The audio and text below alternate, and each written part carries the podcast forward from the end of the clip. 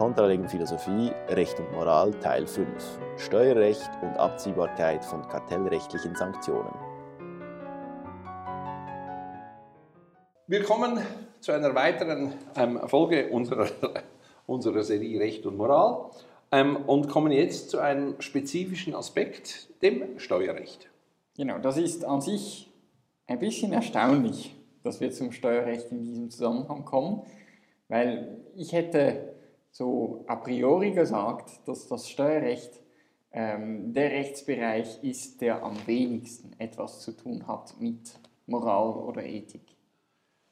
Ja, weil Recht insgesamt ähm, ein ethisches Minimum ist, dann hat es damit etwas zu tun.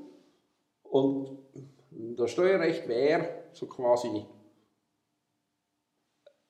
als Bestandteil des Rechts mit einer ethischen Grundstruktur, eben müssen alle etwas abgeben und so weiter und so fort, aber nicht ohne weiteres erkennbar,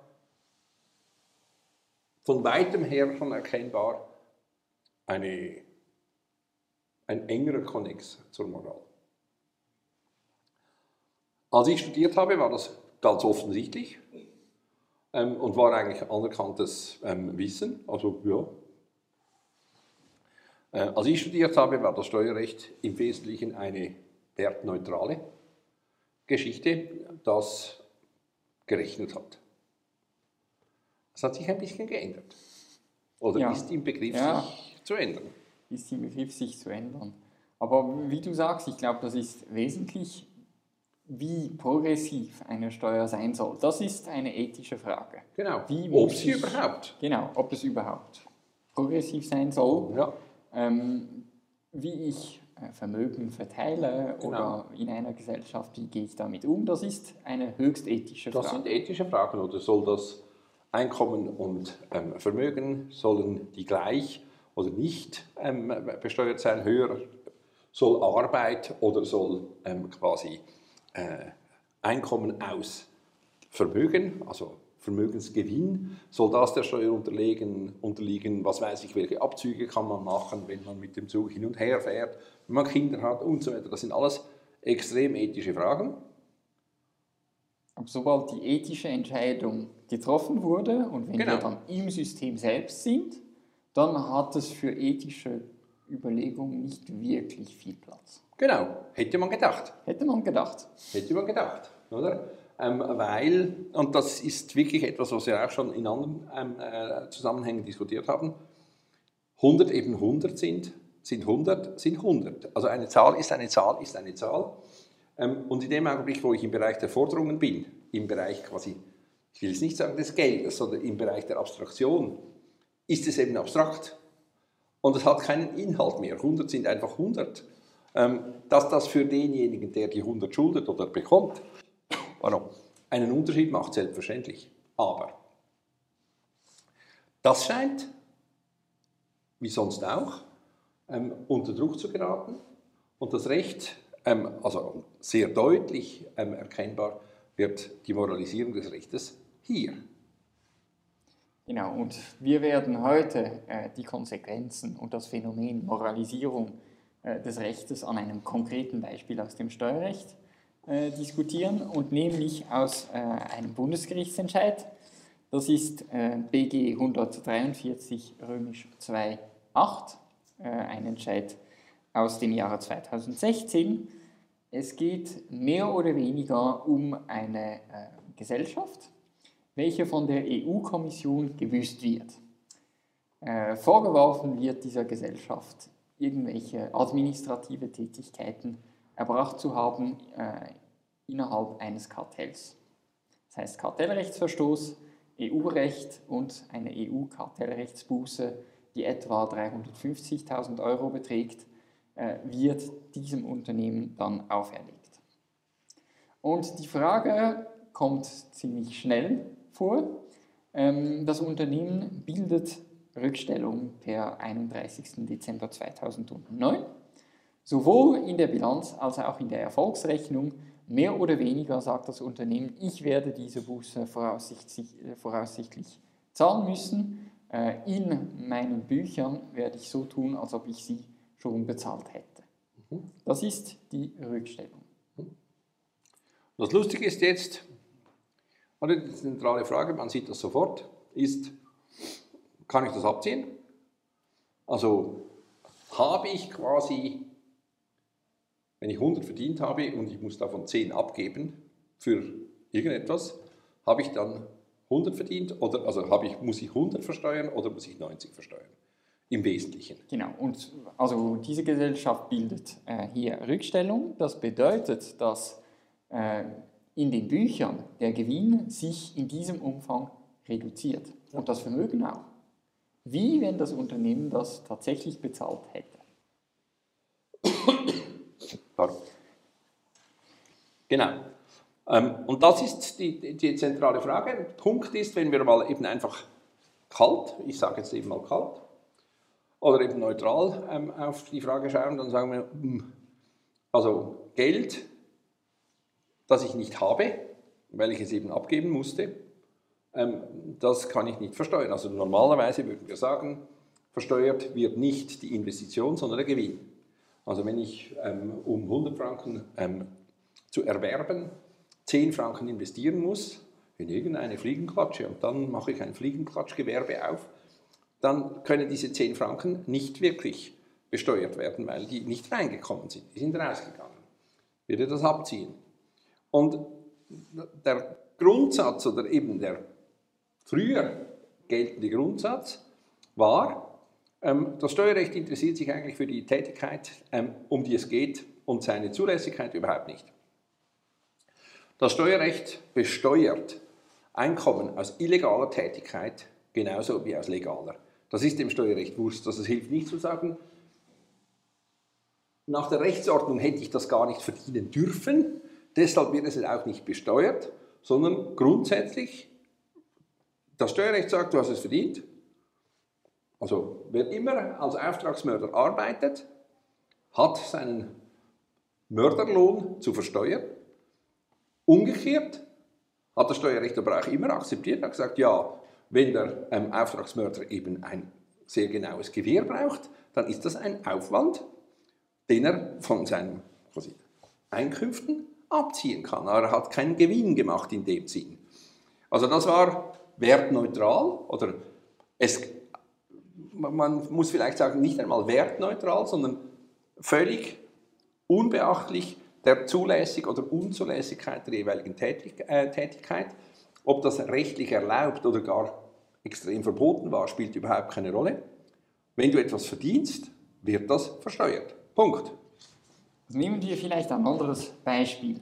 Ja. Niemand würde auf die Idee kommen, äh, Zigarettenhändler von der Steuer zu befreien, weil diese Tätigkeit äh, mit der Moral nicht unbedingt im Einklang steht. Also niemand genau. würde sagen, die besteuern wir nicht. Ja. Ganz im Gegenteil. Gewisse Leute würden sogar sagen, die muss man sogar mehr besteuern. Genau. Das wäre im Prinzip das Standardargument der ähm, moralin ähm, sauren Perspektive. Was uns nicht gefällt, besteuern wir besonders stark. Also.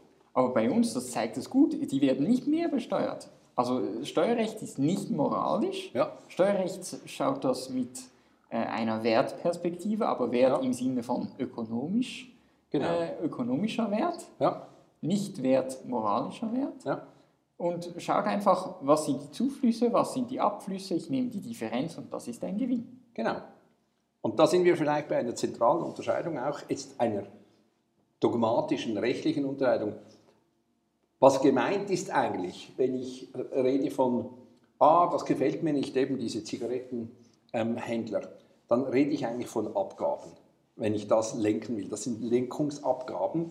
Das ist eben nicht eine Steuer, also nicht auf, auf den Einkommen, was weiß ich, sondern ich versuche dich ökonomisch zu belasten, damit bestimmtes Verhalten attraktiver wird als anderes. Aber das ist etwas anderes. Das ist wirklich etwas anderes. Zigaretten, wie du sind ein gutes Beispiel, oder? Also von diesen 8 oder 9 Franken, die ein Paket heute kostet, sind 6, 7 Franken Steuern. Also keine Frage. Also das ist, also Steuern sind Abgaben äh, im Wesentlichen, weil man es unattraktiv machen will.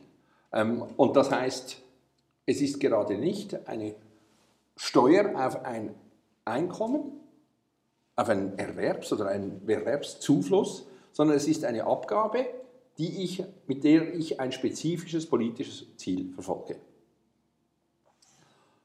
Das scheint mir noch eine relativ bedeutende Unterscheidung zu sein. Über diese Lenkungsabgaben kann man ja diskutieren. Ähm, aber man sollte sie nicht ähm, im, im Steuerrecht als Steuern, also die Steuern sollten nicht dieses ähm, aufnehmen, weil damit dann eben die moralische Frage vermengt wird mit einer im Prinzip rein ökonomischen.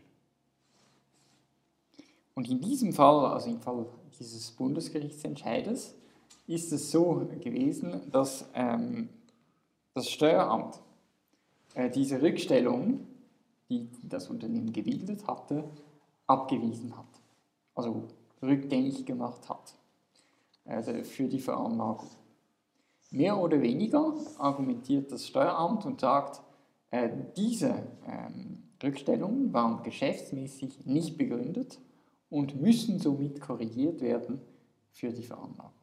Ja, und da müssen wir vielleicht noch, auch noch eine Bemerkung machen. Geschäftsmäßig begründet heißt im Wesentlichen, dass die Auslagen durch das Geschäft begründet sind, dass sie für das Geschäft notwendig oder eine Konsequenz dieser geschäftlichen Tätigkeit sind.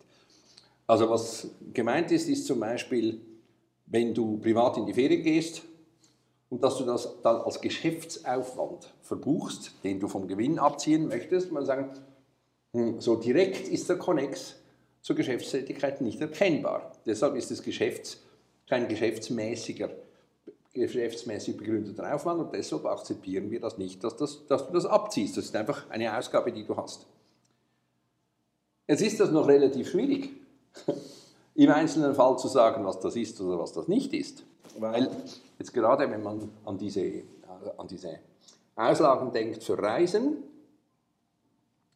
ist, wenn ich irgendwo hinfahre an, äh, an eine geschäftliche Konferenz und dann bleibe ich noch einen oder zwei Tage da ist dieser Aufwand geschäftlich begründet oder nicht? Und man sieht relativ gut, ähm, das ist eine schwierige Frage, weil die Tatsache, dass ich dahin musste, also die Hinreise, die Rückreise, auch die Dauer, also was geschäftlich nicht begründet war, ist vielleicht einzig ein oder zwei Tage, nur auch da ist es schwierig, je nachdem wo das ist, und es ist wahnsinnig weit weg, ob ich dann einen Tag noch ausruhen muss oder nicht. Also, oder hätte es einen früheren Rückflug gegeben? Genau, das sind lauter so wirklich schwierige Fragen. Also man kann nicht einfach nur sagen, ähm, die Person war dann noch, die hat noch einen Tag lang ähm, äh, im Hotel gewohnt, das ist eine Privatreise. Ähm, jetzt im konkreten Fall, in unserem Fall, eine, eine Buße, also die scheint relativ viel mit dem Geschäft zu tun zu haben. Das scheint keine Privatangelegenheit zu sein. Also vor allem, weil es sich hier um eine Kartellbuße gehandelt hat Oder? und das Verhalten äh, eigentlich im, im Zentrum ja. äh, der unternehmerischen Tätigkeit sich befand. Oder? Also in diesem Fall waren es administrative Tätigkeiten, das zur Verfügung stellen von Räumlichkeiten, die Organisation, äh, Material, das, das, ist alles, das sind alles Sachen, die das Unternehmen grundsätzlich macht. Genau. Also und insofern scheint der Connex sehr eng zu sein. Es ist sicher kein privater. Also das wäre ähnlich wie wenn ein Berufschauffeur, ein, ein, ein Lastwagenchauffeur oder so, ähm, mit seinem Lastwagen eine Geschwindigkeitsbuße bekommt. Ja, das ist privat. Also privat ist das nicht. Ähm, das hat mit seinem Beruf schon sehr eng zu tun. Und insofern ist genau das die Frage dann, ist das geschäftsmäßig begründet oder nicht? Und das, die Antwort natürlich der Steuerämter würde sein, ja, aber das ist ja nicht nötig. Wenn man sich an alle Regeln hält, bekommt man keine Bußen. Wäre die Argumentation. Das ist ein bisschen einfach natürlich. Das ist ein bisschen einfach in der Perspektive, weil das setzt natürlich auch voraus, dass man vorher weiß, was erlaubt ist und was nicht, was im Kartellrecht gerade nicht immer sehr einfach ist. Das Steueramt sagt, das akzeptieren wir nicht als geschäftsmäßig begründeten Aufwand. Genau. Und, und, dann? und dann erhebt das Unternehmen Einsprache gegen die Veranlagungsverfügung. Ja. Es kommt äh, vor dem Steuerrekursgericht Zürich ja. und das Gericht lässt da die Rückstellungen zu. Ja. Und jetzt äh, kommt es weiter. Jetzt zieht wahrscheinlich das Steueramt das weiter äh, vor dem Verwaltungsgericht Zürich und äh, das Verwaltungsgericht bestätigt den Entscheid des Steuerrekursgerichtes. Steueramt, äh, und ich glaube in diesem Fall das Obersteueramt sogar, zieht es noch weiter vor Bundesgericht. Und das Bundesgericht, erstaunlicherweise, ähm, lässt die Beschwerde zu Mhm. ähm, und weist das zurück an die Vorinstanz, damit gewisse Einzelheiten äh, noch festgelegt werden. In diesem konkreten Fall, äh, wie hoch der Straf, der penale Anteil der Buße war.